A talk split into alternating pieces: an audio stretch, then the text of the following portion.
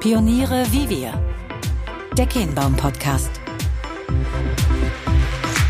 Nachhaltigkeit wird das neue Normal. Das sagt unser heutiger Gast Andreas Krängel, Vorstandsmitglied des Familienunternehmens WEPA, des europäischen Marktführers für Hygienepapiere aus Recyclingfasern. In Europa ist das 1948 gegründete Unternehmen mit Hauptsitz in Arnsberg-Mischede im wunderschönen Sauerland inzwischen der drittgrößte Hersteller der Hygienepapierbranche und hält in Deutschland rund 25 Prozent des Marktanteils. Andreas, der seit Januar 2021 Teil des Vorstands ist, spricht mit uns über seinen Einstieg in das Familienunternehmen, über die Auswirkungen des volatilen Marktumfeldes in den vergangenen anderthalb Jahren und darüber, wie Führung in einem fünfköpfigen Vorstandsteam gelingt. Außerdem sprechen wir über den Transformationsprozess bei WEPA, insbesondere wie man Veränderungsbereitschaft für Transformationsprozesse als solche vorantreiben kann, welche Rolle Purpose dabei spielt und wieso es so wichtig ist, in unternehmerischen Ökosystemen zu denken und zu arbeiten. Auf geht's! Andreas, herzlichen Dank, dass wir hier bei euch sein dürfen im äh, wunderschönen Sauerland. Und lass uns doch mal ganz unvermittelt einsteigen. Du bist seit Anfang 2021 hier im Vorstand in eurem Familienunternehmen bei der WEPA-Gruppe, zuständig für äh, New Business Areas, nennt ihr das, aber auch für den Strategie- und Transformationsprozess der Gruppe. Ich hoffe, ich habe das so passend wiedergegeben. Ähm, wie sieht so dein Alltag aus und ähm, wie hat sich vielleicht auch ähm, so von dem Einstieg vor etwa dreieinhalb Jahren bis zu der Rolle, die du jetzt in hast, ähm, deine Tätigkeiten verändert? Ja, erstmal herzlich willkommen, Fabian. Schön, dass ihr hier seid und vielen Dank für die Einladung in deinen Podcast. Ja, ich bin 33 Jahre alt, Familienunternehmer in dritter Generation, treibe mit großer Leidenschaft die Weiterentwicklung unseres Familienunternehmens und unserer Unternehmerfamilie weiter. Und das, was du gerade gesagt hast, das sind meine Aufgaben heute im Vorstand verantwortlich für unsere Business Unit New Business Areas, für unseren Strategie- und Transformationsprozess und für Unternehmenskommunikation. Und das ist natürlich das, was mich tagtäglich umtreibt. Vielleicht zur Einordnung äh, der WEPA-Gruppe. Wir sind ähm, ein europäisch aufgestelltes Familienunternehmen. Wir produzieren und vertreiben nachhaltige Hygieneprodukte für den europäischen Lebensmitteleinzelhandel und Fachgroßhandel. Das sind unter anderem Produkte wie Toilettenpapier, wie Taschentücher, wie Kosmetiktücher, wie Servietten. Und das machen wir im Bereich äh, für den Konsumer mit äh, den Marken des Handels, ähm, als auch unseren eigenen nachhaltigen Marken, wie zum Beispiel Mach mit. Und für den Professional-Bereich, die wiederum an Hotels, Restaurants, Catering äh, liefern, mit den Marken Black Satino und Satino bei Wepa. Ihr könnt das gerade leider nicht sehen, aber um uns herum stehen diese ganzen Marken auch wunderbar aufgereiht äh, und äh, machen Lust auf mehr. Andreas hat ausgeführt, äh, was es da das auf sich hat.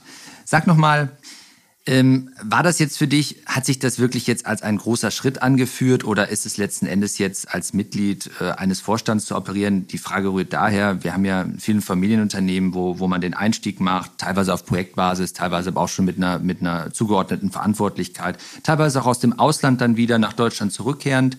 Äh, war das jetzt für dich äh, ein gewisser Schritt? Äh, hast du damit irgendwelche Gefühle, Gedanken verbunden oder war das letzten Endes so ein, ein formalisierter Akt, äh, in, in einfach, der deine Rolle und deine Bedeutsamkeit und in gewisser Weise ja auch den langfristig ausgerichteten Nachfolgeprozess vielleicht nochmal stärker dokumentiert hat. Mhm. Ähm, wie, was geht damit einher? Ja, in einem Familienunternehmen ist man natürlich als Mitglied der Unternehmerfamilie ohnehin äh, tagtäglich mit, mit verbunden und trägt auch eine gewisse Verantwortung, sei es in welcher Rolle auch immer, ob operativ oder auf der, auf der Eigentümerseite. Ich sage manchmal auch, dass ich seit 33 Jahren schon bei Weber arbeite, weil man natürlich mit dem Familienunternehmen, mit den Diskussionen, auch am Frühstückstisch, Mittagtisch in der Kindheit auch aufgewachsen bin. Dennoch ist es natürlich jetzt mit dem Schritt in den Vorstand seit Anfang des Jahres eine ganz andere operative, auch Gesamtverantwortung für das Unternehmen, die zusätzlich mit einhergegangen ist. Äh, das macht mir auch extrem viel Spaß. Wir haben ein tolles Team im Vorstand, mit dem wir unsere Perform- und Transform-Strategie auch umsetzen können. Und vielleicht kann man es so ein bisschen vergleichen wie mit einem Fußballspiel. Ne? Wir gehen, mein Vater und ich, gerne auch ins Stadion zu Borussia Dortmund. Und als Zuschauer bist du da schon derjenige, der es vielleicht auch an einer Stelle mal ein bisschen besser weiß. Und selbst dann auf dem Platz zu stehen, ist dann nochmal eine andere Verantwortung, die damit einhergeht. Und das spüre ich natürlich ähm, auch ähm, jetzt in meiner Aufgabe äh, im Vorstand, macht mir aber gleichzeitig auch extrem viel Spaß. Du hast gerade kurz angedeutet, ähm Vielleicht kannst du einmal skizzieren, jetzt ganz konkret, welche Themen euch umtreiben. Es hat ja letzten Endes auch viel mit den vergangenen anderthalb Jahren zu tun, wo ihr als systemrelevant eingestuft worden seid.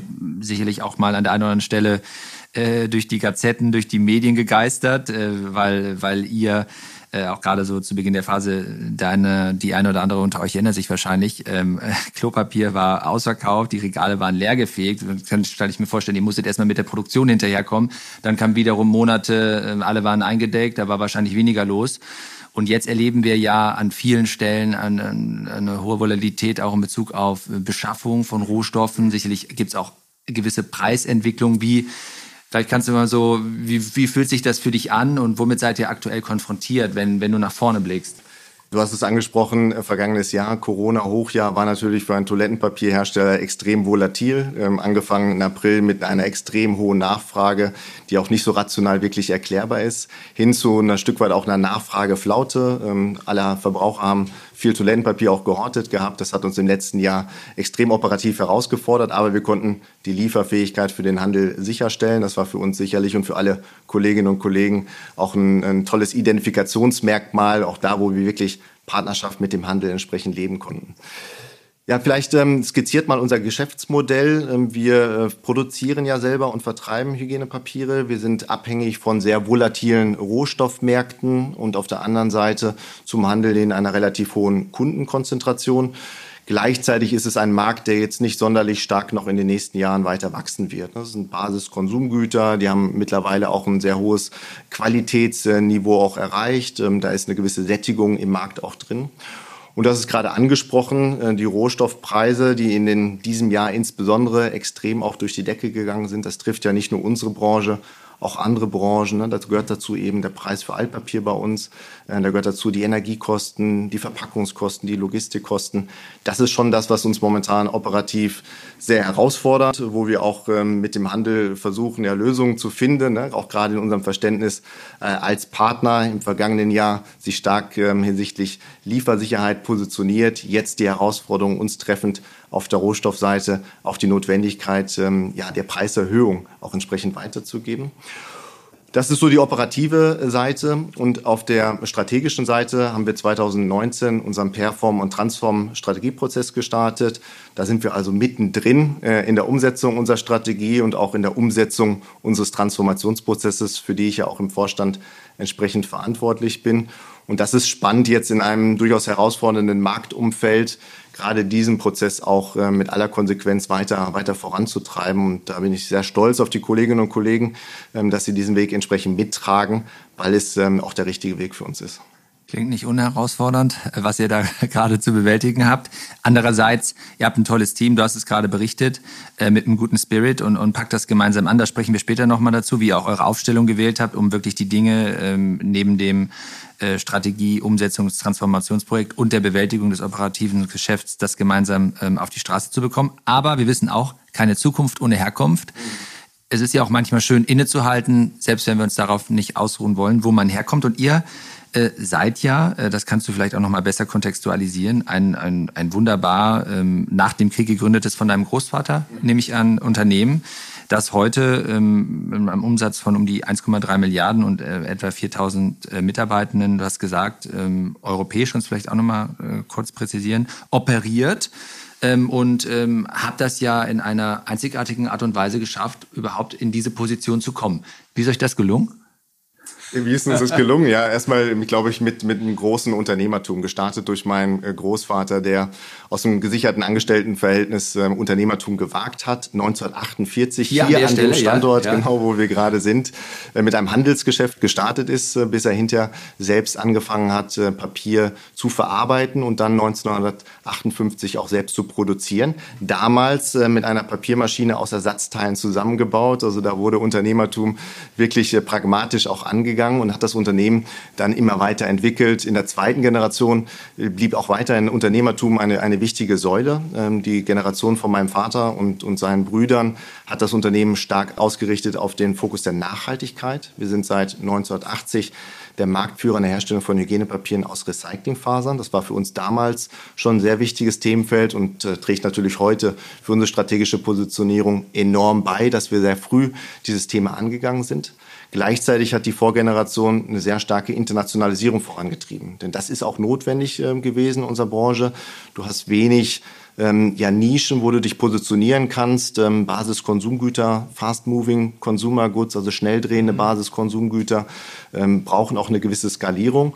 Und da sind wir international mit unseren Kunden gewachsen, mittlerweile an 13 Standorten in Europa, 4000 Mitarbeitende, die ähm, ja, das Unternehmen weiter vorantreiben. Und ich jetzt mit meinem Einstieg in diesem Jahr im Vorstand, äh, vor, vor dreieinhalb Jahren ja ins Unternehmen auch eingestiegen, haben jetzt genau diese Herausforderung, den Fokus weiterhin auf die Nachhaltigkeit zu setzen, Unternehmertum weiterzuleben, auch über eine Diversifizierung unseres Produktportfolios und die Differenzierung über Nachhaltigkeit und Innovation voranzutreiben. Einmal noch zurückgesprungen, weil du gerade gesagt hast, ihr seid relativ früh auch dann ähm, Anfang der 80er auf das Thema Nachhaltigkeit gegangen. Ähm, ist es denn so, wenn du jetzt beobachtest, was auch ähm, äh, eure Kunden einfordern, ein, äh, ein Wettbewerbsvorteil? Ich frage deshalb, weil wir leben ja an vielen Stellen, die Menschen möchten ja gerne nachhaltiger und grüner sein. Ja? Mhm. Und dann hat man ja beispielsweise bei den Autos auch häufig noch die Phänomene bis zuletzt. Äh, es gibt Elektroautos, aber die Zulassung für SUV, die ist jetzt auch nicht eingebrochen. Ich will so darauf hinaus, äh, wird das schon tatsächlich in dem Maße, wie ihr euch das wünscht, auch ähm, honoriert? Oder siehst du da irgendwie noch Potenzial, wenn sich vielleicht auch das Verbraucherverhalten für die Güter, die ihr auch herstellt, nochmal verändert? Hat ja auch immer was mit dem Produkt sicherlich zu tun. Aber wie, wie blickst du da drauf? Ja, also wie, wie schauen wir da drauf? Es wird in den nächsten Jahren das neue Normal werden. Äh, sämtliche Produkte, der gesamte Produktionsprozess muss und sollte nachhaltig ausgerichtet werden. Ich glaube, da gibt es eine Interessenhomogenität sowohl bei dem Verbraucher, bei dem Konsumenten als auch bei unseren Kunden. Ähm, wenn du ansprichst, ähm, sind wir heute schon ähm, zufrieden mit dem, äh, wie unsere Produkte positioniert sind und auch wie hoch der Marktanteil für unsere nachhaltigen Produkte sind. Ich glaube, da können wir tatsächlich noch mehr schaffen. Da arbeiten wir auch sehr viel an Aufklärungsarbeit. Wir stellen ja eben Hygienepapiere unter anderem aus Recyclingfasern her. Die letzte Verwendung der Faser, das macht natürlich gerade bei Produkten wie Toilettenpapier absolut Sinn. Aber der Marktanteil in Deutschland liegt dort nur bei 20 Prozent. Das heißt, äh, den können und wollen wir natürlich auch weiter ausbauen. Wenn du ähm, ansprichst, ähm, dass ja heute der Verbraucher, der Konsument äh, vielfältig auch den Handel dort weiter vorantreibt, mhm. das Sortiment weiterzuentwickeln, auch in Bezug auf das Thema Nachhaltigkeit, dann nehmen wir das genauso aktuell auch wahr. Auch unsere Kunden äh, schätzen uns als Partner für nachhaltige Produkte und wollen das mit uns weiterentwickeln. Also ich glaube, da ist noch ganz viel äh, Musik drin in den nächsten Jahren und hat ja auch absolut seine Berechtigung. Du hast angerissen, dass ihr euch auch in einem Transformationsprozess befindet wie wahrscheinlich jedes einzelne Unternehmen, jede Organisation auf der ganzen Welt gefühlt. Aber es gibt ja auch immer verschiedene Anlässe dafür. Und du hast gesagt, ähm, auch das ist ja in eurem Titel begründet wahrscheinlich, ihr möchtet auf der einen Seite das Kerngeschäft, in dem ihr erfolgreich unterwegs seid, stärken, mhm. optimieren, da wo möglich ist. Aber ihr wollt auch nicht die Augen verschließen, was links und rechts passieren mag und wie ihr euch vielleicht auch als Organisation insgesamt weiterentwickelt. Kannst du, und dann würden wir zum nächsten Thema damit überleiten, vielleicht einmal skizzieren, wie ihr das als Gruppe, als angegangen seid und mhm. wie ihr es schafft, diese Balance äh, auszutarieren, ähm, um auch den Motivationsgrad und auch den Veränderungsbedarf als solchen äh, gut zu transportieren? Mhm. Genau, ja, du sprichst das unser Strategieprogramm an, Perform und Transform, WEPA 2023. Perform, weil eben die beschriebenen Herausforderungen skizzieren, das ist etwas, was wir tagtäglich tun müssen, was auch in Zukunft notwendig sein wird, um in diesem Basiskonsumgütermarkt auch erfolgreich zu sein. Auf der anderen Seite sehen wir viel Potenzial für Differenzierung, unter anderem über das Thema der Nachhaltigkeit, über das Thema der Innovation, über das Thema der Produktportfolioerweiterung mit nachhaltigen Hygienelösungen. Und wir haben auch wahrgenommen, dass das Thema Sinnstiftung, Purpose, deutlich wichtiger geworden ist. Ne? Für unsere Kolleginnen und Kollegen, für den Markt, für den Verbraucher generell. Und diese Felder versuchen wir mit unseren Transform-Strategien auch entsprechend anzugehen. Und Transform heißt für uns, dass wir die großen Felder Nachhaltigkeit angehen, Digitalisierung, das Thema der Kundenzentrierung sowie auch der Diversifizierung. Das sind unsere vier ähm, Transformationsfelder. Gleichzeitig bedeutet Transformation aber auch einen kulturellen Veränderungsprozess. Und da sind wir gerade ähm, eben mittendrin, 2019 gestartet.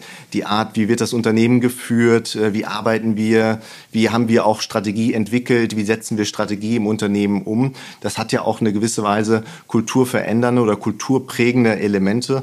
Und ich glaube, das ist das Spannende in einem Familienunternehmen. Und dafür trete ich ja auch hier bei WEPE an, eben das äh, Familienunternehmen zukunftsorientiert auch auszurichten und damit auch äh, notwendigerweise Veränderungen anzutreiben, die nicht von heute auf morgen gelingen. Eine Transformation ist eben keine Transaktion.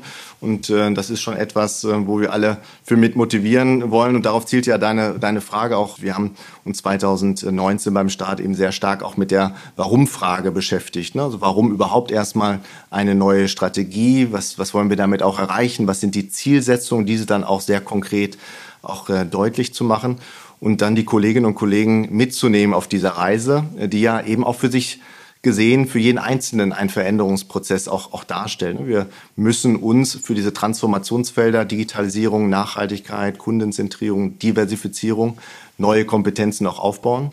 Die haben wir vielleicht heute noch nicht in der Organisation. Da wollen wir unsere Kolleginnen und Kollegen weiterentwickeln und müssen gleichzeitig auch sicherlich Kompetenzen uns am Markt auch, auch neu einkaufen. Und dieses ähm, Warum ist ja bei uns heute auch im, im Purpose verankert, Together for Better Life. Und ich glaube, das ist das, was tatsächlich unseren Perform- und Transform-Strategieprozess extrem treibt und alle Kolleginnen und Kollegen motiviert, auch diese Herausforderungen für sich selbst auch, auch anzunehmen und auch sich selbst weiterzuentwickeln in, in eurem Vorstand, in, in dem ihr äh, zu fünf gemeinsam agiert, kannst du uns da einen Einblick gewähren, wie ihr miteinander umgeht, wie ihr operiert, wie ihr auch das gemeinsame Verständnis findet, beispielsweise in Bezug auf Führung, wie du gerade sagst, also das, was ihr aus diesem Kernteam heraus für die Organisation ähm, dann auch ähm, ins Feld führt.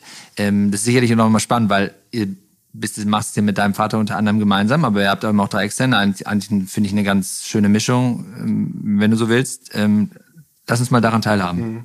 Ja, wir sind ein fünfköpfiges Vorstandsteam. Mein Vater ist äh, CEO, das ja auch schon seit einigen Jahren und damit natürlich jemand, der wahnsinnig viel Erfahrung auch in dieses Vorstandsteam mit einbringt. Und ich würde schon sagen, dass wir ähm, sehr divers aufgestellt sind, ähm, der Art der Perspektiven, die eingebracht werden und auch ein Stück weit in der Altersdimension. Ich bin ja mit 33 Jahren auch dann das jüngste Mitglied bei uns im Vorstand. Und ich glaube, am Ende ähm, bedingt das dann auch ein, ein High-Performing-Team, also sich auf äh, Ergebnisse zu committen, klare Verantwortung zu tragen, auch Konflikte mal ausdiskutieren zu können, also sich selbst auch Feedback zu geben.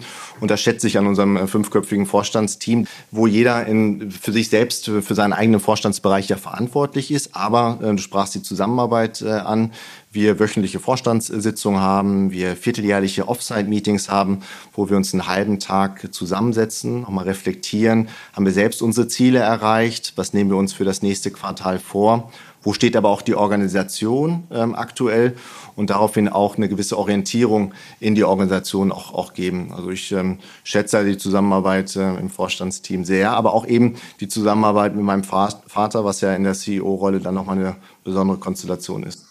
Exakt, du sprichst das richtige Thema an. Da wollte ich nochmal nachhören. Du hast vor, du hast ja beschrieben, du bist unter anderem auch für Kommunikation verantwortlich und bewegst dich ja auch äh, auf LinkedIn. Ähm, immer sehr, äh, finde ich, ansprechend so, dass man irgendwie Lust hat, mehr zu lesen. Und da hast du dann einmal geteilt, äh, so komme ich drauf, äh, dass ihr manchmal, ich weiß nicht, ob es die Regel ist, aber auf jeden Fall wart ihr beim Joggen, haltet ihr euren Joe fix ab. Das ist schon ein paar Monate her, hast du mal geteilt. Äh, wie ist denn das so für dich quasi? Müsst ihr strikt trennen zwischen irgendwie euren beruflichen Verhältnissen und euren privaten. Die Grenzen sind ja irgendwie eh fließend, aber dass ihr manchmal vielleicht sagt, wenn wir uns jetzt in dem Kontext treffen, dann sprechen wir vielleicht mal bewusst nicht über das eine oder andere Thema. Man kann ja auch mal miteinander irgendwie hm, kritisch umgehen, was letzten Endes ja zum Wohle des äh, Unternehmens ist. Aber man hat ja auch immer noch eine Vater-Sohn-Rolle. Wie fühlt sich das für dich an? Gut, ich komme damit gut klar. Ich äh, glaube, er kommt da genauso gut mit klar, weil wir tatsächlich ähm, die Rollen ähm, gut voneinander auch, auch trennen können. Also die Vater-Sohn-Rolle im Privaten, wo das Verhältnis sehr persönlich ist. Äh, wir teilen gemeinsame Hobbys bis hin ähm, eben zu unserem Verhältnis im, im Beruflichen, was sehr professionell ist, wo wir auch äh, sehr stark darauf achten. Wir sind ein fünfköpfiges Vorstandsteam, dass dort nicht ähm, eine, eine besondere Situation zwischen Vater und Sohn stattfindet, sondern wir die Dinge gemeinsam diskutieren und am Ende auch gemeinsam festlegen. Und dieses professionelle Verhältnis ähm, wirkt manchmal vielleicht so ein bisschen äh, distanziert. Also ich spreche meinen, meinen Vater im Unternehmen nicht mit Vater an, sondern teilweise auch mit seinem Kürzel, wie er im Unternehmen genannt wird, mit MK. Aber es ist für mich eine, eine, eine Basis, ähm, die wir für uns gefunden haben, eine, eine gute Zusammenarbeit im Unternehmen auch letztendlich ausmachen. Und du sprachst an, wir haben unseren gemeinsamen Jogging Joe Fix, der findet tatsächlich äh, zwei bis dreimal die Woche statt, wenn wir nicht auf Reisen sind wo wir ähm, ja in einem sehr dynamischen Umfeld, nämlich des Laufens, ähm, uns über äh, alle Themen im Unternehmen dann auch austauschen können, wo wir uns tatsächlich sonst im Unternehmen auch gar nicht so häufig sehen, abseits von Vorstandssitzungen, weil jeder klar seine abgegrenzten Bereiche auch hat. Und ich glaube, das zahlt dann auch auf dieses gute Funktionieren ein, was äh, wir aktuell vorfinden. Zwei bis dreimal ich hoffe, ihr habt alle ein schlechtes Gewissen. Hier geht es sportlich zu. Langsames Tempo. so dass man noch reden kann. Ähm, ihr investiert aber auch in ähm, jüngere Unternehmen, ja. Und das finde ich, äh, ist nochmal der letzte Abschnitt hier unseres Gesprächs, den ich hier gerne mit dir einmal ähm, ausbilden möchte, denn insbesondere die Tatsache, dass ja Familienunternehmen mit langer Tradition und, und häufig auch als Hidden Champions sehr, sehr stark so in, in ihren Nischen, in ihren Themen, in Industrien operieren und gleichzeitig auch dann in der Nachfolge eben nochmal die Chance besitzen, sich neuen Feldern zu widmen. Du hast es ja auch gesagt, das ist ja letzten Endes auch Zielsetzung dessen, wie ihr Innovationspotenziale, aber gegebenenfalls ja auch relativ frühzeitig neue Wachstumsfelder ähm, erschließt. Wie geht ihr da vor? Ähm, kannst du das vielleicht einmal ausführen in deinem Rücken? Auch hier ist ein Unternehmen, Snice, der die eine oder andere von euch jetzt vielleicht mitbekommen, die haben auch einen Design Award gewonnen und ähm, die Mission dieses Startups ist, wie machen die Welt und dein Bart schöner. Ähm, ist ja wahrscheinlich nur eins von mehreren Investitionen, die ihr getätigt habt, ähm, aber äh, Vielleicht lässt uns noch mal daran teilhaben, ähm, warum macht ihr das überhaupt? Wie seid ihr darauf gekommen und seit wann seid ihr tätig, auch diese Nähe bewusst zu Startups aufzubauen und zu suchen? Ähm, bevor ich äh, tatsächlich vielleicht gleich mal auf die, auf die Startups und auch aufs Nice eingehe, mhm. einen Schritt noch mal äh, zurück, weil du fragst auch, wo kommt das eigentlich her? Und wir haben uns 2019 mit unserem Strategieprogramm die Vision gegeben, der nachhaltigste und agilste Partner erster Wahl für persönliche und professionelle Hygienelösungen zu sein. Damit ist klar unterstrichen, das Thema Nachhaltigkeit spielt auch in Zukunft für uns eine ganz wichtige Rolle. Da ist auch klar unterstrichen, dass das Thema der Agilität, Schnelligkeit, also sicherlich auch das, was Unternehmertum auch in der Vergangenheit bei uns ausgemacht hat, weiter beibehalten werden soll. Und da ist auch ganz klar unterstrichen, dass wir über Hygienelösungen sprechen, also über eine deutliche weitere Produktdiversifizierung. Und wir haben auch vor dem Hintergrund 2019 ähm, dann Weber Ventures gegründet, also unsere Corporate Venturing Einheit, die in Startups investiert, die entweder ihren Schwerpunkt haben in nachhaltige Hygienelösungen und oder im Bereich alternative Rohmaterialien, alternative Verpackung tätig sind. Also letzteres stark wieder einzahlen auch auf das Thema der Nachhaltigkeit. Wir haben mittlerweile vier Startups bei uns im Portfolio und eines, was wir selbst gegründet haben mit Snice, was ähm, hier ein lokales Gründerteam war, das wir gemeinsam unterstützt haben und äh, gemeinsam diese Vision von Snice, dein Bad nachhaltiger und schöner zu machen, auch entsprechend umzusetzen. Und Snice äh, vertreibt ein Recycling-Toilettenpapier, also ein Toilettenpapier auf Recycling-Basis mit einem hohen Designanspruch. Ähm, ihr könnt es hier an der Rolle erkennen, da ist ein eigener Print drauf, der auch das Bad entsprechend schöner macht und gleichzeitig ist es in einer äh, Kartonverpackung, die auch Upcycling-Möglichkeiten äh, gibt, äh, vertrieben beziehungsweise auch, auch, auch verpackt und das ist etwas, wo wir auf das Thema Nachhaltigkeit setzen. Und warum machen wir ähm, Investitionen in Startups und warum bauen wir auch eigene auf? Weil das für uns dieser agile Pilot auch ist. Also wie schaffen wir es, am Ende unsere Organisation zu transformieren. Da haben wir sicherlich den Anspruch, das in unserem Kerngeschäft auch zu machen. Aber manchmal macht es Sinn und es ist auch notwendig, ja, agile Piloten vorauszuschicken, Dinge mal auszuprobieren, äh, Innovationen am Markt auch mal zu testen. Und da sind natürlich gerade äh, junge Unternehmen, Startups heute prädestiniert über ihre Marktzugänge im Direct-to-Consumer-Geschäft beispielsweise, aber auch äh, über diesen starken Fokus auf den Konsumenten ein Stück weit vielleicht noch, ähm, noch schneller. Und deshalb haben wir uns ähm, Corporate Venturing Aktivitäten mit Weber Ventures auch ausgesucht. Und daneben ähm, haben wir Startups, die eben in diesen Themenfeldern äh, aktiv sind, nachhaltige Verpackung oder eben Hygienelösung, auch starke Marken. Ähm, gestern hatte ich es noch gesehen, gab es einen Bericht von Jungformat, äh, wo Vitevo, unsere Startup-Beteiligung und auch The New Company äh, drin ausgezeichnet worden sind. Also da sieht man auch die, die hohe Identifikation und dieser hohe Purpose-Anspruch, den wir auch ähm, bei den Startups sehen. Wie gelingt euch ganz praktisch die Entwicklung der Innovations, ähm, vielleicht teilweise auch technologiegeprägte äh, Phänomene aus diesen Startups in eure Kernorganisation zu übertragen? Was habt ihr euch da für Formate oder auch irgendwie so Transfer-Know-how überlegt? Das sind Mentoring-Formate bei uns. Also wir investieren auch nur in Startups, wo wir irgendwo einen Mehrwert bringen können, sei es Marktzugang, sei es äh, Know-how aus dem Bereich der Nachhaltigkeit oder sei es Know-how im Bereich der, der, des Herstellungsprozesses. Deshalb binden wir da frühzeitig Kolleginnen und Kollegen aus der Organisation auch ein, um gemeinsam in Projekten mit den Startups diese Erfahrungen zu sammeln und sie dann wiederum in die Organisation zurück zu transformieren. Ich glaube, man muss realistisch bleiben. Das sind immer dann auch punktuelle äh, Themen und es sind natürlich auch noch nicht die großen, äh, wo uns tatsächlich ähm, die Transformation in der gesamten Organisation ähm, wirklich vorantreiben würde. Aber es ist natürlich ein Teil des ähm, gesamten Puzzles und da haben wir, glaube ich, gute Formate eben auch über dieses Mentoring und äh, über unsere gemeinsamen Innovationsplattformen, um das auch ähm, entsprechend zu gelingen. Am Ende müssen wir aber auch fairerweise dazu sagen, bei Weber Ventures haben wir den Leitsatz Getting Paid to Learn. Ähm, wir wollen die Transformationserfahrung auch über die Investition und Kooperation mit Startups lernen. Aber am Ende steht bei uns natürlich auch ein finanzieller Anspruch dahinter, mit diesen Startups ähm, erfolgreich zu sein. Kannst du einmal beschreiben, wie ihr diese Einheit aufgebaut habt, wie die konstituiert ist und an welchen Phasen ihr bei Investitionen überhaupt tätig werdet? Ich glaube, das ist etwas, was tatsächlich auch viele Next Gens in Familienunternehmen auch auszeichnet, ähm, in, in größeren Ökosystemen zu denken, sich Erfahrungen auch von anderen Unternehmen auch, auch einzuholen. So sind wir auch bei Weber Ventures äh, vorgegangen, haben uns angeschaut, wie sind Corporate Venturing Einheiten in Unternehmen auch aufgesetzt, äh, was funktioniert, was funktioniert vielleicht nicht, also das irgendwo fernab vom Kerngeschäft investieren zu lassen und keinen direkten Bezug zur Organisation zu haben. Das kann unter dem Hintergrund ähm, der entsprechenden finanziellen Rendite sinnvoll sein, aber nicht, wenn man darüber auch Transformation ins Unternehmen äh, treiben möchte. Und dann haben wir uns ähm, zusammengesetzt und haben geguckt, wie, wie bauen wir uns das Konzept auf. Ne? Von dem, äh, was ist die Vision äh, entsprechend von Weber Ventures hin zu, wie sind die Investitionsschwerpunkte.